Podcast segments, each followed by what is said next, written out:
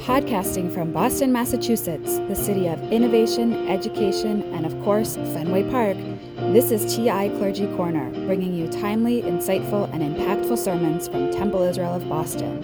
In this episode, we'll hear Rabbi Elaine Zecher's Shabbat Awakenings, a reflection as we make our way toward Shabbat entitled How to Build an Ark. We are storytellers, all of us, raconteurs of experiences an episode.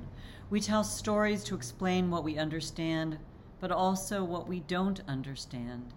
Religious traditions are founded on the search for truths buried deep in ancient layers. Take the story of Noah, which we read this week. From childhood on up, we have been told of the flood, the ark, the animals, the rain, the divine, and the dove, not to mention the rainbow as a sign of the covenant. From Mesopotamia to the Americas to Polynesia and India, the story of a flood has seeped its way into origin and catastrophe myths. They not only intrigue us, but also bring comfort as we seek to understand our past and be informed by it. Often, in these tales, there is a character such as Noah or Utnapishtim in the Epic of Gilgamesh or Manu, the Indian king they face cataclysmic consequence if they do not react to the devastating news of impending destruction. In the story of the Torah, the instruction to Noah has particular significance in its grammatical form. God assessed humanity's injustice and ordered Noah to build an ark, Aseh lecha tevet, build for yourself an ark.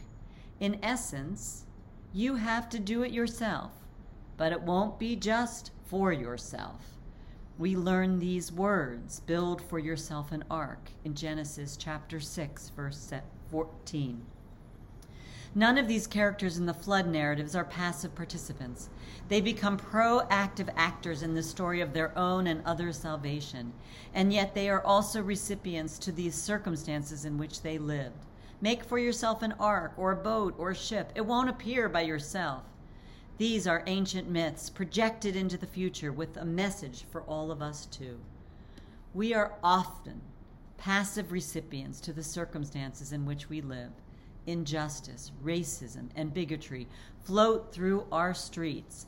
In many ways, they are embedded in the DNA of this establishment of our nation, from the Three Fifths Compromise at the 1787 Constitutional Convention as a ruse by the Southern states to increase their power on the backs of their slaves, to the method of the quota system for immigration long ago and today, to redlining as an unfortunate yet accepted scheme to deny opportunities.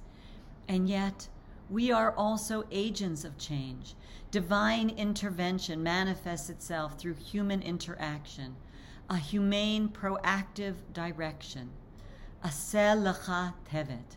Build for yourself that ark, a container of redemption and salvation. As the rain comes down and the flood waters rise up, we situate ourselves in that space of opportunity in the middle where we build a world fashioned with justice, kindness, and wisdom, knowledge, and love. The place where heaven and earth touch is a place of great holiness.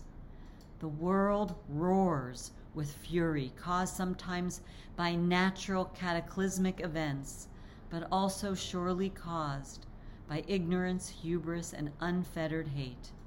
Our ancient stories, sacred myths of insight, carried through time, call to all of us to use our strength and courage for good and goodness.